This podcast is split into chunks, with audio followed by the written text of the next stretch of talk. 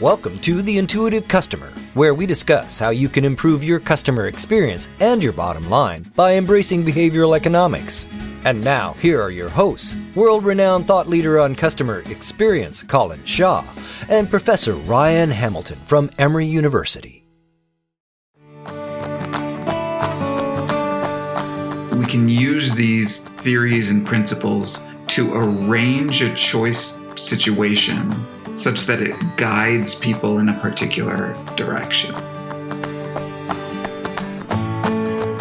It's in everything you do when you think about it. You know, the choice that you end up making is about the words that are used, it's about the way it's displayed, it's about what's happened previously, it's about the physical architecture of something.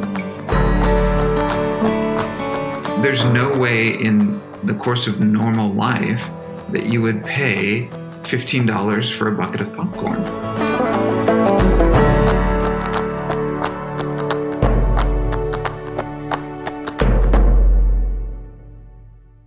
So, Ryan, you know that I live in Sarasota in Florida. Yes.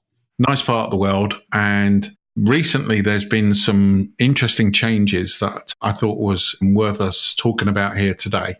And that is that the public benches that are in Sarasota, they've changed recently. And I thought the change was interesting because what they've done is that halfway along the bench, they've now put armrests and when I initially saw it, I thought, oh, that's interesting. They put an armrest there and that makes him a bit more comfortable.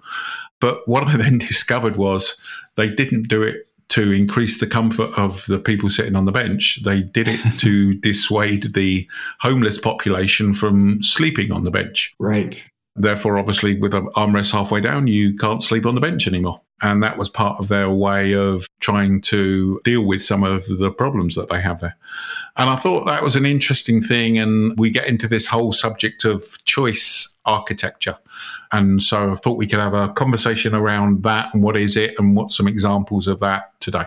Yeah, I mean, your, your example is an interesting one because it points to the idea, which will lead into what we're talking about today, that if you're trying to persuade people or get them to change their behavior, there are a number of different approaches you could take, right? So, sort of could have stepped up fines, right? They could have said, if you sleep on a park bench, then we're going to fine you X hundreds of dollars for doing that. Presumably, that would have motivated some people to do differently. They could have stepped up enforcement. Yep. So, not necessarily mess with the fines, just put more policemen out at night to go and check the benches. They could have had a big persuasive campaign. Yep. You know, lots of billboards up around explaining to people how it was unhygienic or unsafe or and instead what they did is they created these physical barricades which made benches a less appealing option. We can take that principle and talk about it more broadly and behavioral economists and psychologists have done this and uh, kind of packaged a lot of these insights together in this idea of choice architecture. Now, one of the, the running themes of this podcast is that behavioral economists have been very, very good at marketing. Yeah. Uh, they've taken some old ideas and kind of repackaged them and relabeled them in ways that got people excited about them. Now, as a marketing professor, I'm not denigrating that. I don't think that's you know, cheap or foul or, or bad or anything. Look, if people were not previously excited about these great ideas, then they weren't doing anybody any good. So I'm all for better marketing of good ideas. You know that I find the academia full of exceptionally great ideas, but exceptionally poorly articulated. yes. I mean, they're just, if anybody's tried to read an academic paper on something, it's like it's written by a Martian, basically. No, it's by Martians for Martians. Your humankind are not welcome here. No, absolutely right. Absolutely right.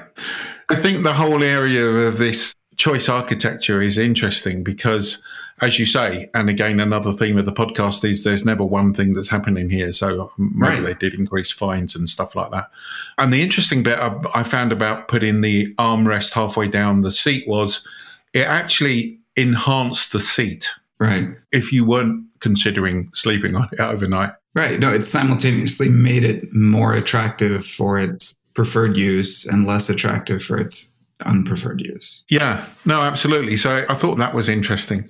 But also, there are clearly other examples of, you know, if you go for in a buffet line uh, into a buffet, you know, what do they put first in the buffet line and how can therefore mm-hmm. they encourage you to make the decision that you're making so what's happening here I, I know we've done a couple of these things in the past where we've talked a bit about it's the small things that matter and the small things that help us make choices etc etc so what's happening here from a technical perspective sure so let's start by defining choice architecture which I should have looked it up before we started the podcast, but another running theme of our podcasts is how ill prepared I tend to be. So I didn't.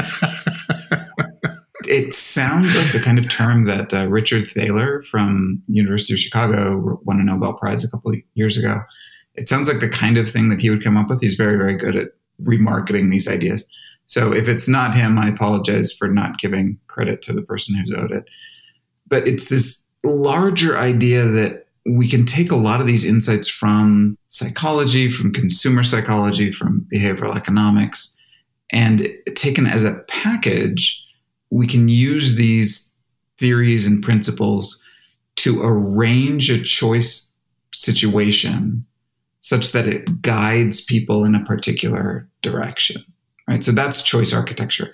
Can you create, can you architect can you design a choice setting yeah. such that it nudges people in one particular direction? So, correct me if I'm wrong, but it doesn't have to be when we're using the word architecture, it doesn't have to be something physical. Correct. In the sense that, you know, it doesn't have to be an arm down the side of a on a bench. Correct. It could actually be the words that are used, the packaging that is used, both of which I guess you could argue are physical, but those types of things as well. This conversation is steered hard in the direction of the metaphysical, and I'm not comfortable with what is physical. Colin. I mean, if we get down to the atomic, it's a completely different subject, and one uh, when I have a brain the size of a planet, I'll come back and talk about. Good, good. We'll save that for another week. Yeah. No, you're exactly right. Right. So when we talk about constructing a choice, it could be a purely hypothetical choice that exists only in our minds, right? I could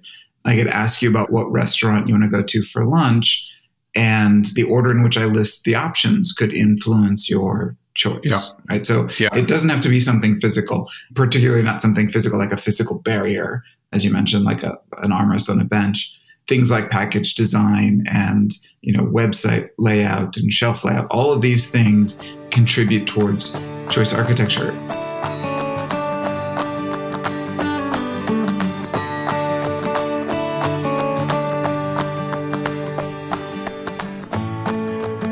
Don't remember some of the details, but I'm, I'm, going to ask you about this. You used, I think, in the past an example about opt in and opt out. Yep, that would very much be one. Can you just tell everybody that? Because I thought that was a good example of this. Sure. So if you're big on TED Talks, this particular example has been used in several TED Talks. Dan Ariely has used it, although it was from a paper by Eric Johnson uh, from Columbia. So Dan Ariely is a professor at Duke. I feel like I just name dropped like eight people in the last three, three minutes. Basically, yeah. you don't need to believe me. I can name fancy people who you should believe. You know, everyone's typing in those names now and looking them up. so Eric Johnson and and another colleague, I know he wasn't alone on the paper, might have been Eric York, Yorkston. They created, or they found rather, in the data on organ donations that there were stark differences among different European countries. So most governments set up a system where if you want to be an organ donor, then when you're filling out some government ID card information, you just indicate on, on your form that you're willing to be an organ donor, and then you're an organ donor. And what they found is that there are some countries that have very, very high rates in the high 90s, and there are other countries that had very, very low rates in the teens or low 20s. The United States tends to have very low organ donation rates. And what they found is that the only difference between these two countries was whether on that form or that you fill out, the government form, do you opt in or do you opt out? So essentially, I'm simplifying a little bit, but is there a checkbox that when you check it, it says, yes, I would like to be an organ donor, or is it stated in such a way where it says, kind of, we assume you want to be an organ donor. If you don't want to be an organ donor, if you want to opt out, then check this box. And that's the only difference. But the way that they constructed that choice created the sense that there's a, a norm or a preferred answer. So opting yeah. in makes it sound like, oh, well, most people are not doing this. So therefore, it requires an extra kind of effort. I should feel very strongly about wanting to do this before I do it. Yeah. Whereas opting out makes it seem like, oh, this is the norm. Everybody's doing this. You should feel very strongly about not doing it if you don't want to do it. Yeah. That small subtle difference creates this whopping huge change in people's behavior. And interestingly enough, the UK government have just made that change. Yeah. So they've changed from an opt out to an opt uh, no, the other way around. From an opt in to an opt out. Correct. Thank you very much. I told you I didn't have a brain the size of a planet. yeah, the UK government got very big into this idea of choice architecture. In fact, they created an internal department within the government that was looking for ways to better design choices to kind of optimize societal good. Well, without getting political. Yes, go ahead. I do wish that they changed one thing, which was on the question about Brexit. The question was simply words to the effect of, do you want to remain in the European Union? Okay. And it was, you know, simple yes or no. What that means is actually very different to 27 million different people, you know?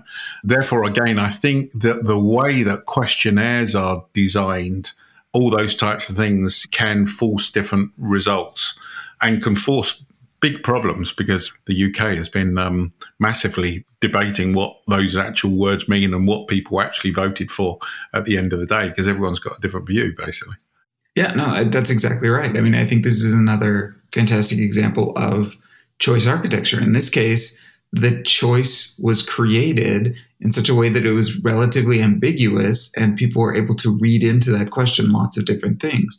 You know, a, a more business example of a similar phenomenon when you go to rent a car, they try to sell you insurance along with it, additional coverage to, for your rental car. Sure. And that used to be kind of an opt in system where they say, you know, do you want this? Check yes if you would like it. If not, yeah, check no.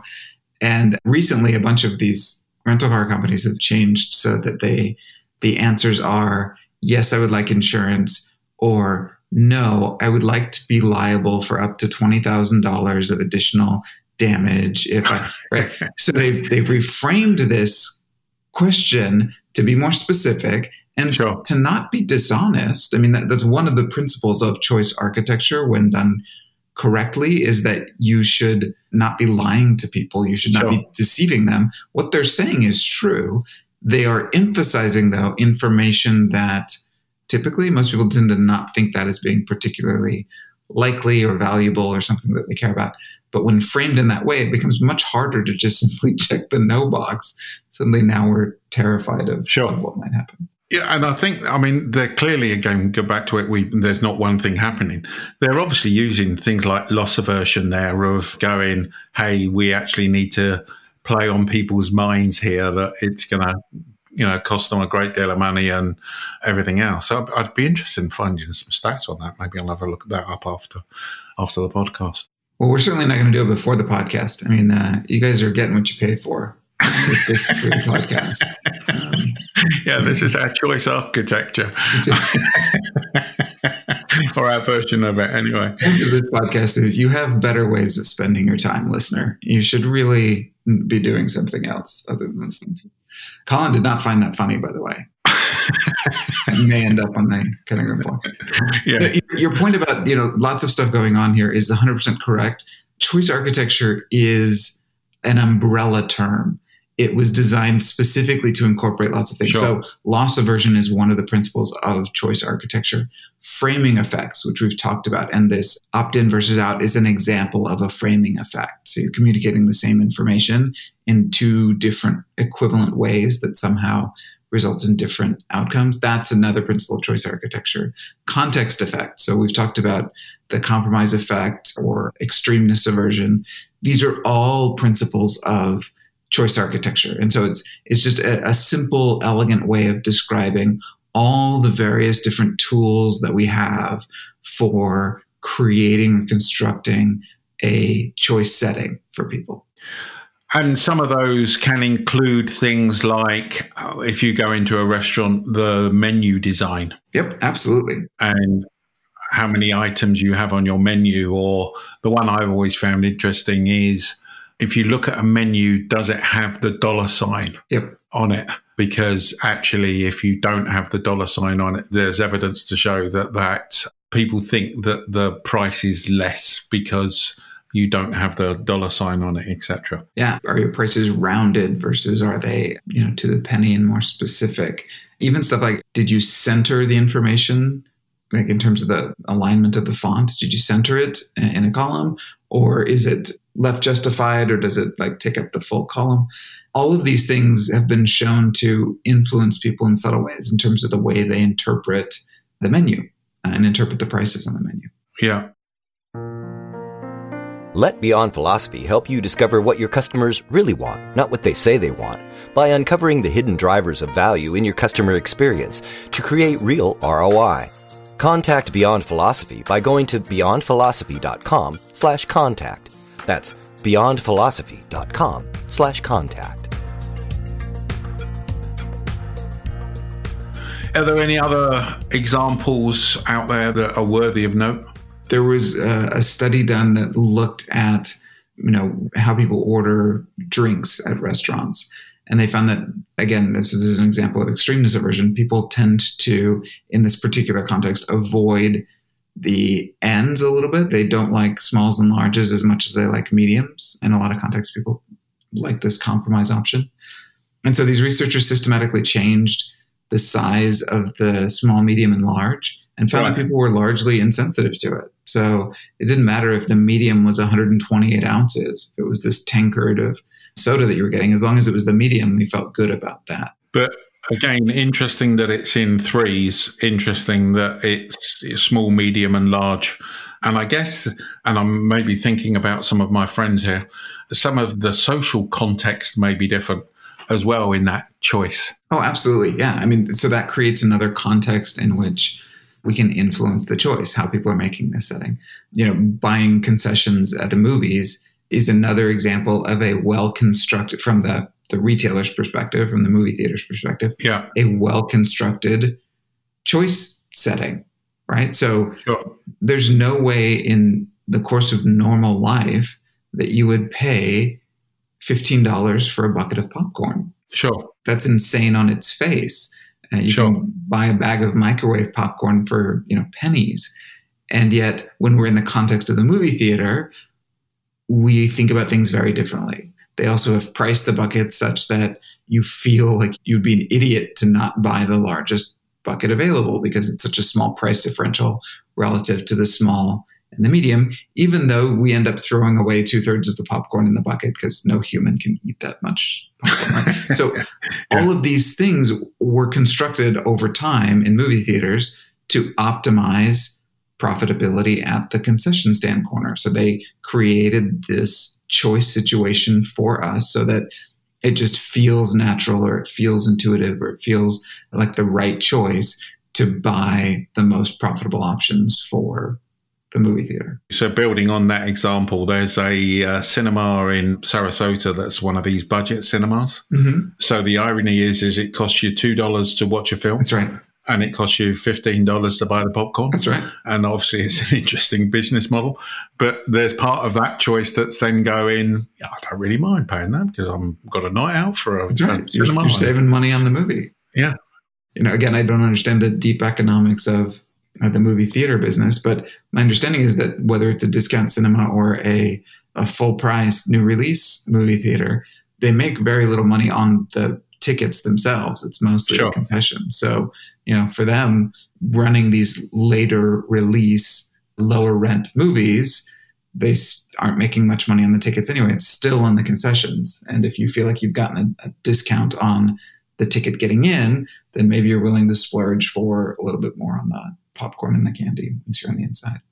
Yeah, no, and, and the last example I've heard of, which I think is a great one, is on uh, pedestrian crossings, where a lot of them, particularly in the UK, have got cameras, so they actually sort of pick you up before they, you know, you go there. So you press the button, and you know, no matter how many times you press it, it's not going to make it happen any faster. Yeah. And yeah. actually, I believe that some of the buttons don't even work necessarily in the sense that they don't actually operate the. Uh, They're not wired to anything. no, but you pressing the button and then waiting to walk across makes you not walk out straight away and get run over. So, you know, I think all this stuff is fascinating. Yeah, a lot of the door close buttons on elevators are also dummies. They don't actually work. But when you're impatient and on an elevator and trying to go somewhere, having a fidget button that you can push several times to feel like you're doing something actually improves the customer experience of the elevator ride, as opposed to sitting there doing nothing, waiting for the door to close. Yeah, no, absolutely.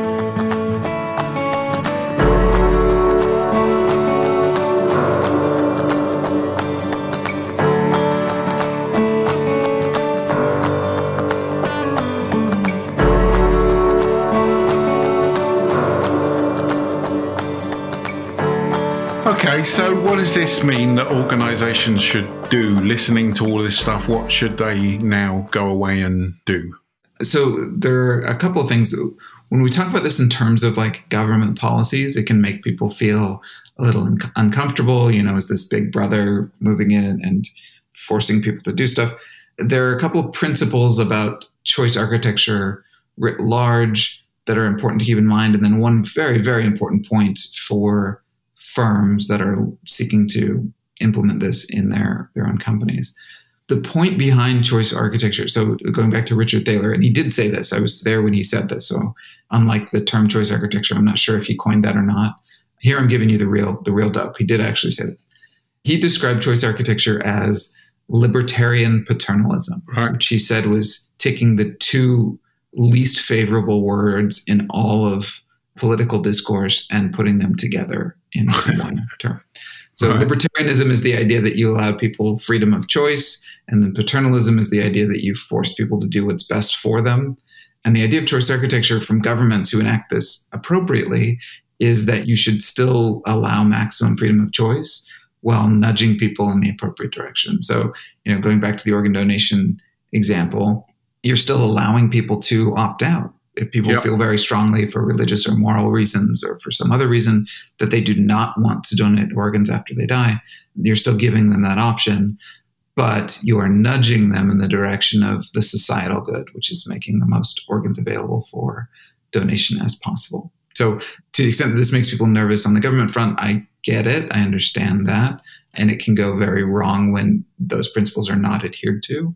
But the idea behind choice architecture is to allow freedom as opposed to the more coercive means that governments have, like forcing people to Sure. act in a certain way, right? Or more draconian things like, you know, extensive fines or jail time, right? So Sure. hopefully people see this as a positive from that perspective.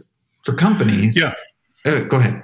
No, it's all right. I was agreeing with you. Oh, okay. Well, do you want to agree with me again? Maybe louder. I told you I didn't have a, a brain the size of a planet, so I, I, that's why I agree with you.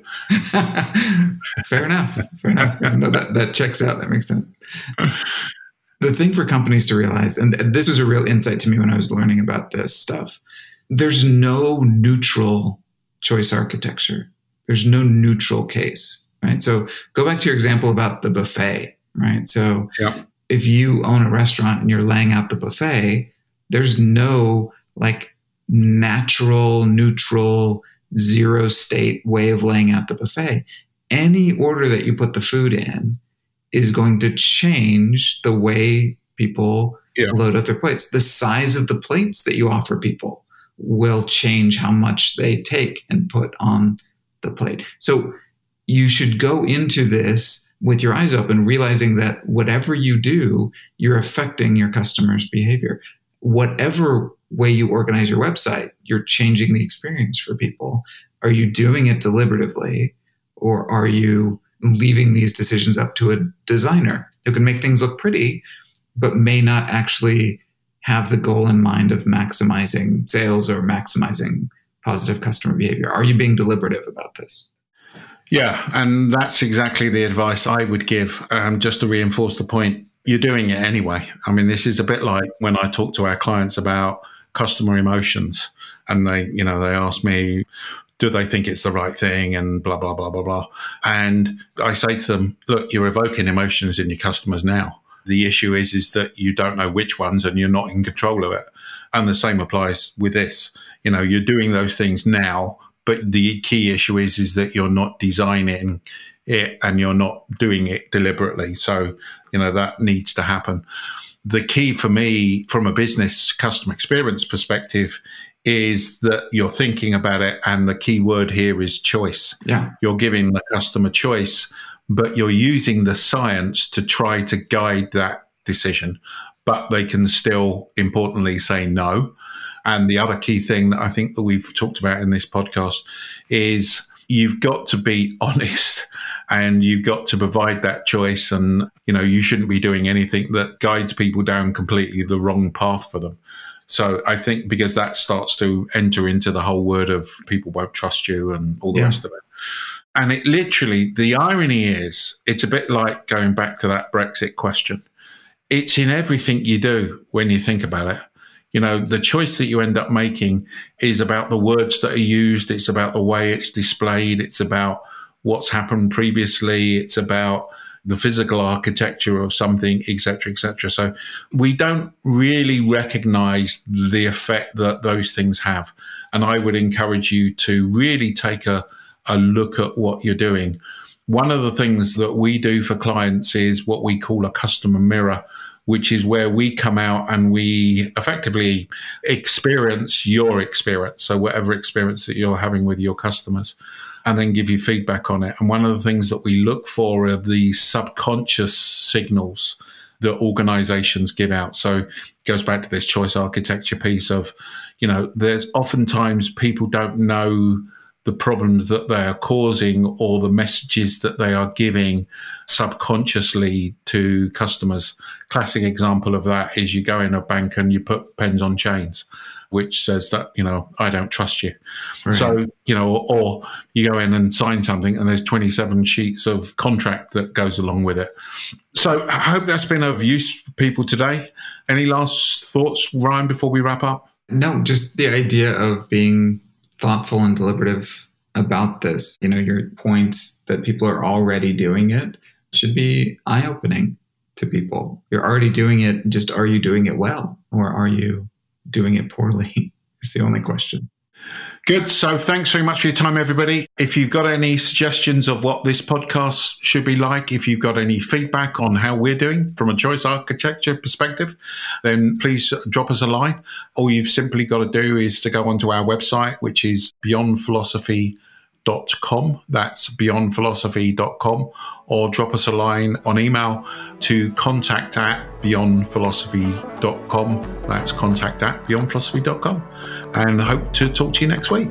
See ya. This has been The Intuitive Customer with Colin Shaw and Professor Ryan Hamilton. But it doesn't end here.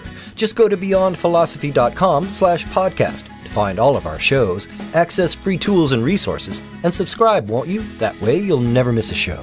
That's beyondphilosophy.com slash podcast. And we'll talk with you next time on The Intuitive Customer.